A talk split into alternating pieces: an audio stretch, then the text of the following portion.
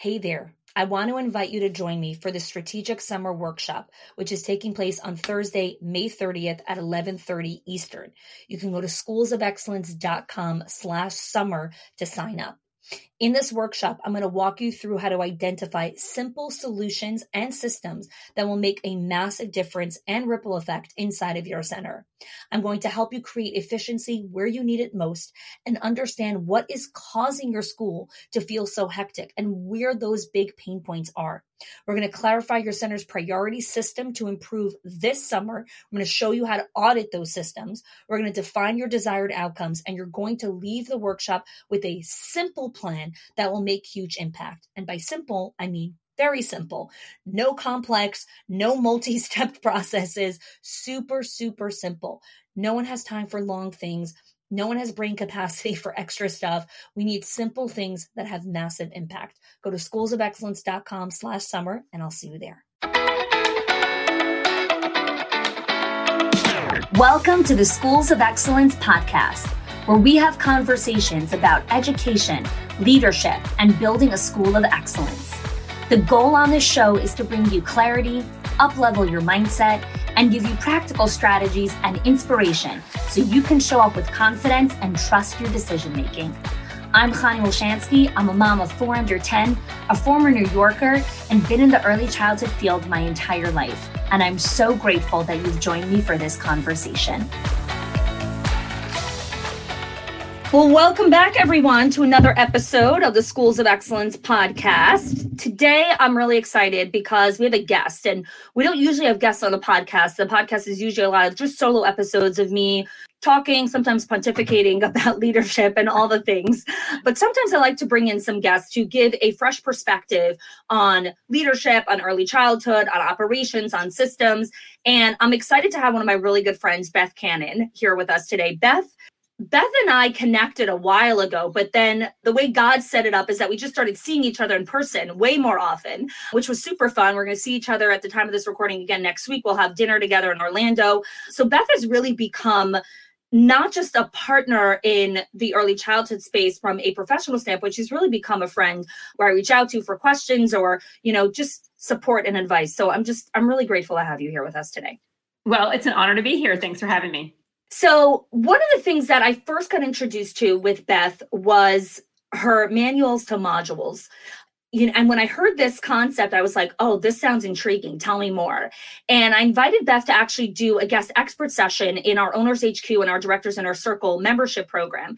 And our members were blown away by it. They ate it up. They were constantly asking questions. They wanted more. They went and, you know, purchased her course on it. And so today I really want to talk about why creating modules versus manuals for our staff or manuals for parents or manuals for all these things that are going on? Why modules versus manuals? Because zero people are reading those manuals. That's why that's you know, it. That's a simple answer. That, that is the simple answer. You know they, yeah. would, they would say okay we've got a manual. This will cover all of our bases so we don't get sued. But the truth is it didn't it's not teaching anyone anything. They're not learning from that. They're not reading it. They're not absorbing it. And when you think of i mean just think of what's happened in the last three years. Our technology went from zero to 10 years ahead within a few months right? When covid hit and everything went online. And so we've progressed so far. And we have to pay attention to how our people are not only learning but processing and, and remembering. So it's that recall retention and reaction. So it's just like we, we teach things to children but how mm-hmm. well are we teaching things to our employees? Because what we really want them to understand is what to know, think, and do at their job. Like, what is your brand voice? What you know? What are your policies? How what are what are your compliance standards? And so, so many things were getting missed. So that's one, right? We want them to learn. But number two, our leaders have become so burdened with so many other things that have become a part of their job that they don't have the time to sit down and have adult story time to read the manual and make sure that everyone heard what they were supposed to hear. Now go do your job. Yeah. Yeah. So moving to that takes them for, it's it's good for the employee because they're learning and it's mm-hmm. good for the manager leader because they're freeing themselves up to assign these courses and then use that connection time to truly connect. So I want to go back a couple of steps because I find that almost anytime I ask a leader, you know, tell me one of the top tell me your top three struggles. One of them is always going to be onboarding. Some yes. component of onboarding is going to be in the top three, no matter the season we're in. So this is back in 2015. This is now in 2022. Right. I find no matter the season, onboarding is such a point of contention for leaders. And I'd love to hear your perspective. Why does it consistently sit in the top three pain points? Because they have not set down to truly figure out a strategy that works with their onboarding process. And by strategy, I mean they've never taken the time to sit down and say, what are the exact steps that it takes for me to recruit, hire, train, and retain. And I think it's just the and, and what they do is it, it's a very reactive process. Like yes, I've done it so many times, I'll do it, and then they repeat ad nauseum things mm-hmm. that should be automated, delegated, or eliminated. Yes, yes. So I'm speaking now from the mind of the person who's listening to this right now and thinking, you know, they're probably nodding their head a lot. Yeah, that's what I'm doing. I'm doing a lot of reactionary stuff. I'm putting out a lot of fires. But I know the leaders thinking, this is a lot of work. And I am in a place where I just need to get bodies in the door. I'm trying to keep my enrollment up where it could be so I could pay the bills. I'm trying to increase tuition so that I could keep up with inflation. There's so many other things that leaders find more urgent, more important. And I, I, think that anyone can make a case for anything being the most important thing. But sure. I'd love to hear how can a leader get started, maybe to remove one or two fires that consistently come up in the onboarding process? this is what I really want them to understand is what is the money value of your time? Because it is, it's not okay. the thing that's on fire. Yeah, but if you yeah. take time now, block out the time, and I know you and I both teach a lot on time yes. management, time blocking, yeah. days. I mean, that's a consistent thing. And we know it works because we, we do it and it works. So taking that time now. So I would say this get a stack of post it notes and write out on one post it note every single step that you go through and that your people go through every time you have a new hire. I mean, I, I, I did that. When I did that, there were 27 steps no. Yes, 27 steps, you know, just with the contracts and the agreement yeah, and the mm-hmm. paperwork yeah, and sure. how am I going to get it and how am I going to upload it. And so I'm like, wait, and then I organize the steps. So I would say get your post-it notes, write every single step, have a post-it party, turn on some fun music, walk through every single step that it takes, and then think, okay, who's responsible for this step? Do we have an onboarding specialist? Like, is there one person who's responsible for working through all of this and assign that to that person? So think in terms of what is our what are our leaders doing and what is the employee doing? And then another thing that we miss have they assigned a mentor teacher? Like what is a mentor teacher's responsibility? So there's really three key people involved. And i think if they just take the time to figure out what do we need to do who is going to do it and then how can we simplify this process it's a lot easier than they think honey. It's just taking the time to work through the process yeah, it's so interesting when you said 27 steps. I thought immediately of I went to this operation training a long time ago when I first started my business. Mm-hmm. And the guy asked, How many steps does it take to pay a bill? Like, how many steps are in that process? He said 19.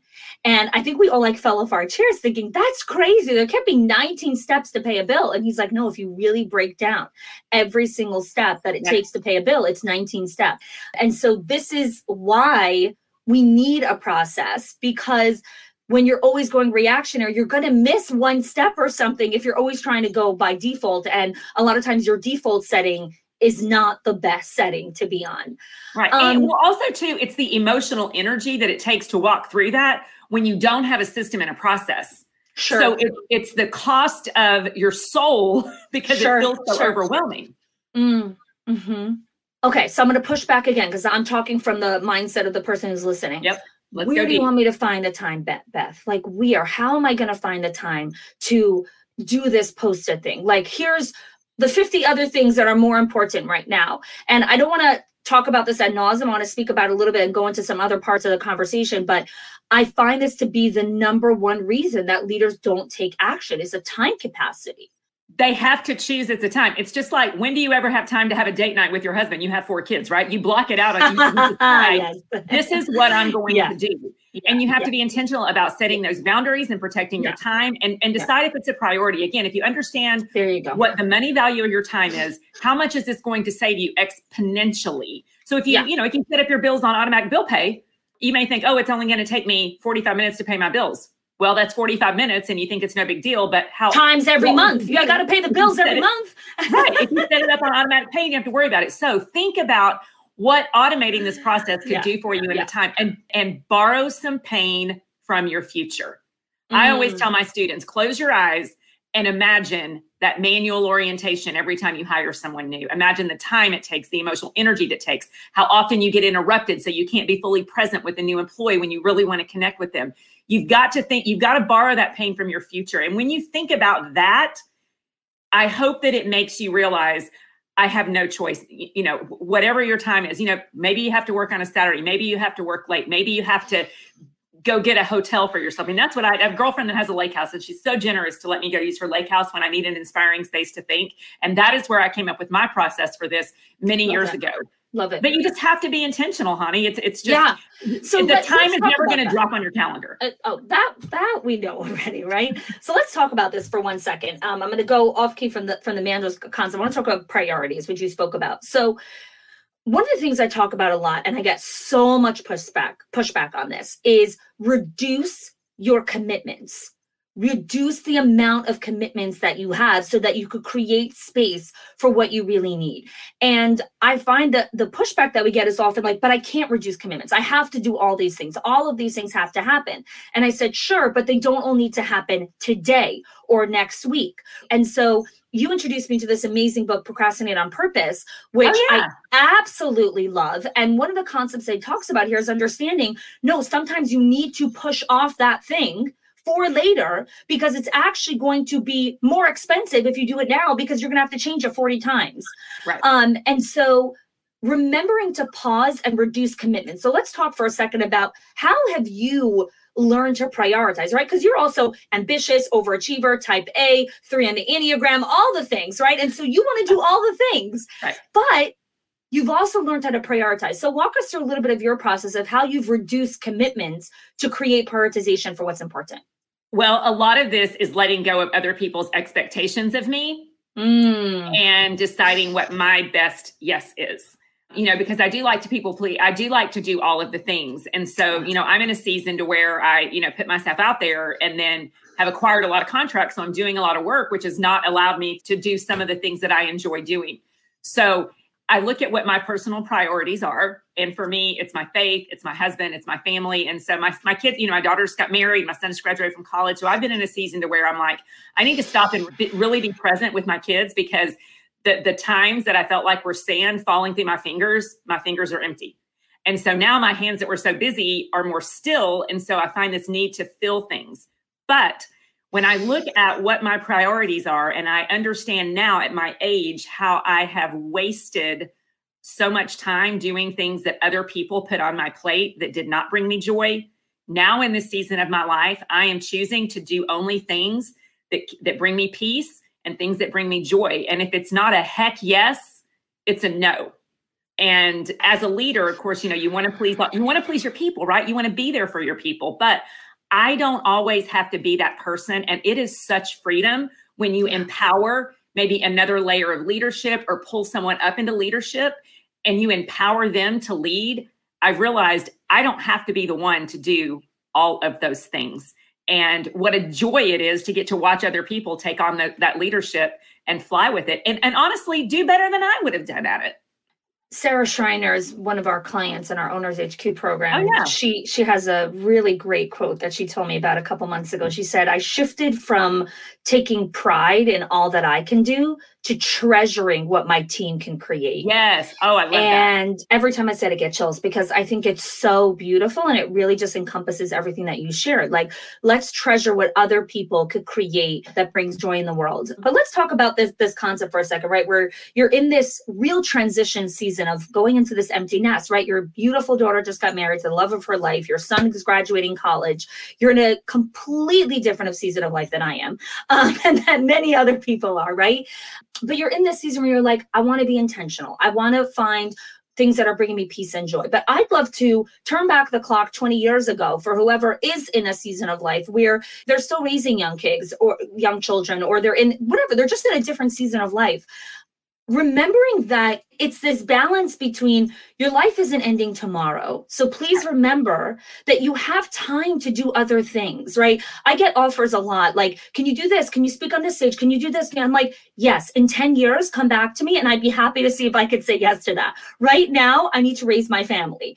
And I also have a business, right? Like some things I'm going to do now and some things I'm going to do in my late 40s or my early 50s or whatever it is. Like, we have to remember that we can do all the things that we want just not all at the same time. And that is a really hard thing to come to peace with. And i've I, it's one of the reasons why you're such an inspiration for me and just i love having older friends in my life people that are older than me um, who've crossed my path and can kind of shed some wisdom on like hey girl like take a deep breath. You're gonna you'll have time for those things. So so right. thank you for that.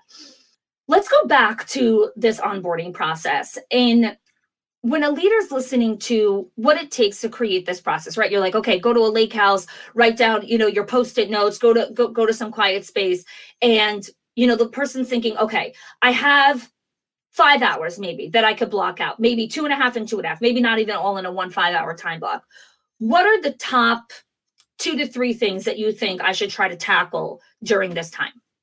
So i would say figure out what your process is and then create a to-do list. I would say th- these are these are all the steps that my manager that you know the manager needs to take. These are all the steps that the employee needs to take. And then figure out okay what day to day maybe days one through you know days one through 10 right? Maybe you know that you've got your first two weeks and be very intentional. What does day one look like? What does day two look like? What does day three look like you know one of the things that i teach when they deconstruct their manual you know they take that manual i teach them how to break it up into five core components and i've got a free manuals to modules checklist that I, you can share in the show notes where yeah, they can go and say okay what are these categories how do we break it down so we talk about your culture we talk about your compliance. We talk about curriculum. We talk about so many different things, but there really are those five key categories, and they break down those categories.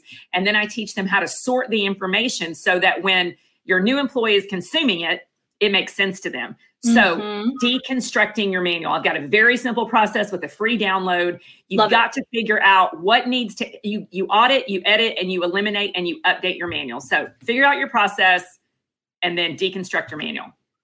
Let's talk a little bit about this concept of mentor teachers, right? Something you brought up in the beginning of the conversation. And I think it's a kind of wish list that maybe sits on like the wall of of the director or the owner of like yeah one day really need to create this teacher mentor program you know but right now i gotta you know do x y and z. Right. I would love to hear because i think everyone defines a teacher mentor program in a very different way and so i'd love to hear how do you kind of see this program process what you know whatever it is? Well, with regard to a mentor, mentor teacher, that's really a buddy. You know, that's kind of a, a teacher that you that you know, like, and trust, who really exudes your brand, who is a brand ambassador. You know, who, who gets you, who who gets your heart. Maybe someone who's teaching, you know, kind of in the same age level. It doesn't even really have to be official, and so I don't want them to overthink this too much. But just maybe just to sit down with that person and say, hey this is the process that this new employee is going to walk through. This is what her day one, day two, day three, et cetera, looks like. So there are just a few touch points or knowledge checks that I would love for you to just touch base on with her. You know, make sure does she have any questions? Does she feel welcome? You know, invite her to eat lunch with you. Show her the supply closet. Just kind of be her buddy and her like her big sister. It's almost like a big sister program or big brother. What you know, what, whatever it is, but doesn't have to be super official unless you want it to be. But I think that belonging and community is really important from the get go.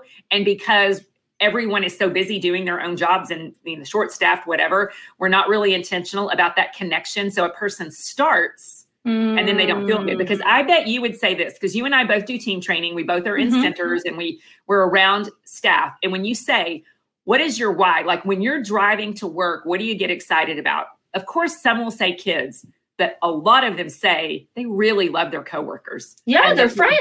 Yeah. They're friends. And that knowing that they have a fellowship in a community at work gets them going to work that day. Sure. And that's a retention strategy. Like yes. a buddy yeah. system is a retention strategy. It's not just a nice thing, it is a strategy yeah. to connect yeah. new people. Yeah. Yeah, for sure. I, I think there's a couple studies done that people stay, I think, five times or 15 times more, 15% more if they have a friend at work, they stay at that job um, yes. when they know they actually yes. have a good friend there. There's there's something around that. So there's definitely a lot of science and data to back up the value in creating uh, camaraderie amongst your staff. I find that when it comes to anything really when it comes to operations whether that's onboarding whether that's creating a mentorship program what all of these things are essentially understanding how to streamline the way that you operate as a center better. A mentor teacher program is a system that helps do X, right? All of these things are a system that helps do X. I find that we can get stuck sometimes in being obsessed with creating systems and almost mm-hmm. pushing off other important things in the name of I've got to create systems this year. And you're going to create systems every year. There's no such a thing as this is a year of systems. Every right. single year, you're going to be creating new systems. But right. I'd love to hear, you know, what is, how do we elevate our mindset around starting to look at things from a systems based thinking versus, let me just do it the way I've always done. Let me just continue operating this way. Let me just, let, let me just go. Well, the mindset goes back to borrow some pain from your future. If you put those systems in place now, they'll be there. And think of this too like, I would never be able to release and empower other leaders if I didn't have good systems in my business.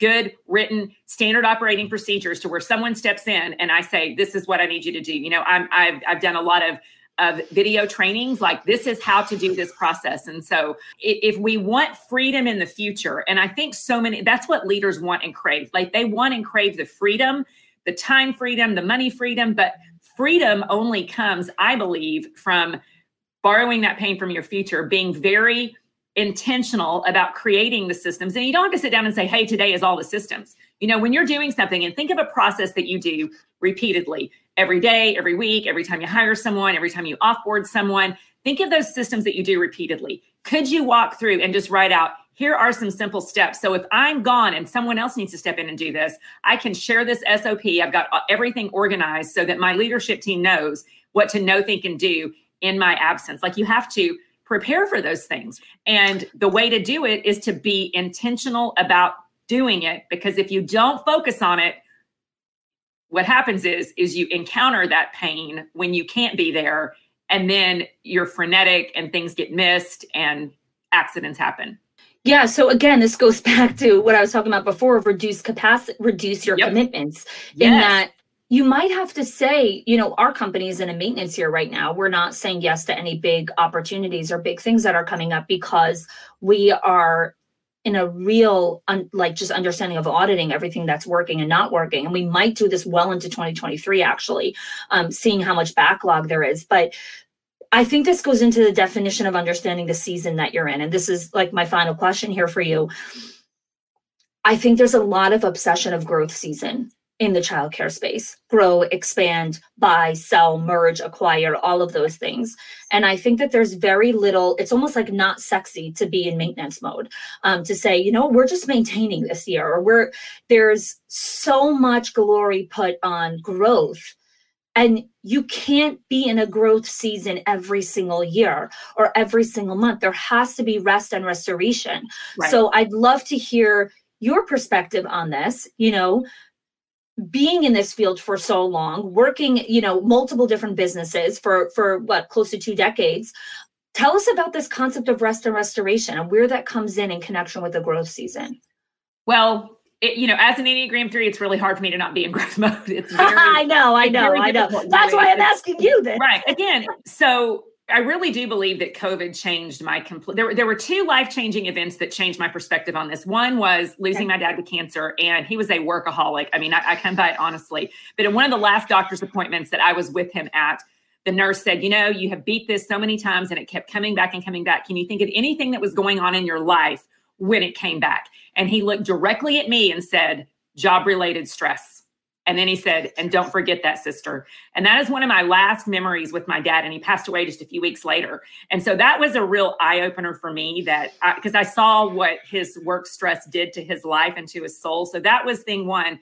But thing two, when COVID hit and everything shut down, I didn't have any, I was like, what am I going to do? I'm going to create stuff to do. And this is what I felt led to do get up every single day, get centered in my devotion and my quiet time, pray. What am I supposed to do on this day? Show me what I'm supposed to do on this day.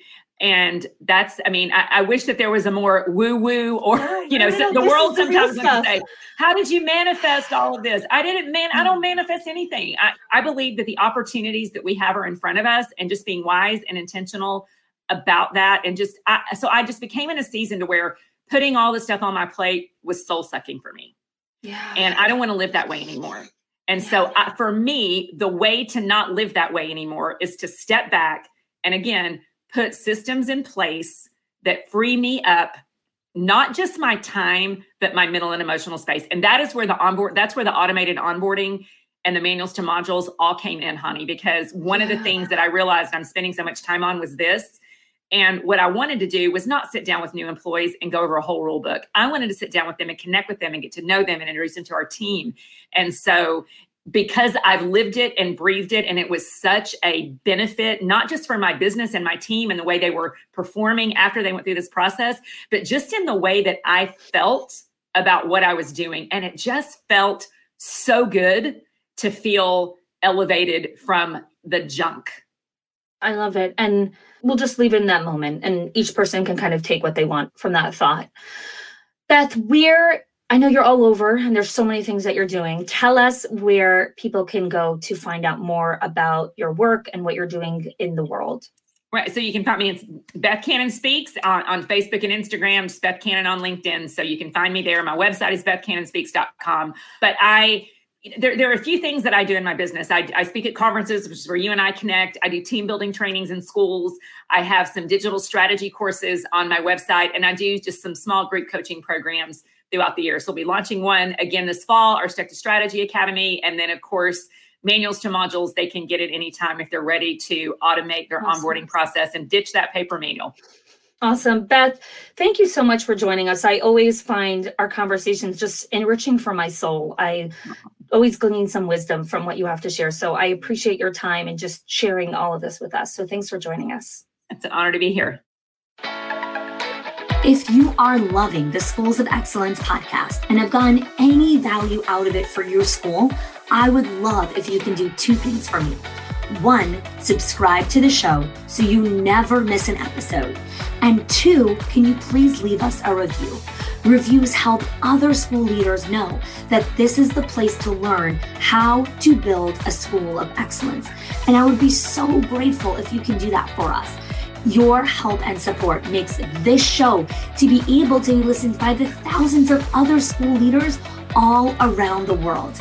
Thanks so much for listening, for giving us your time and attention each and every week. And I appreciate that you have joined us. Hey there. I want to invite you to join me for the Strategic Summer Workshop on Thursday, May 30th at 11:30 Eastern. You can click the link in the show notes or go to schoolsofexcellence.com slash summer.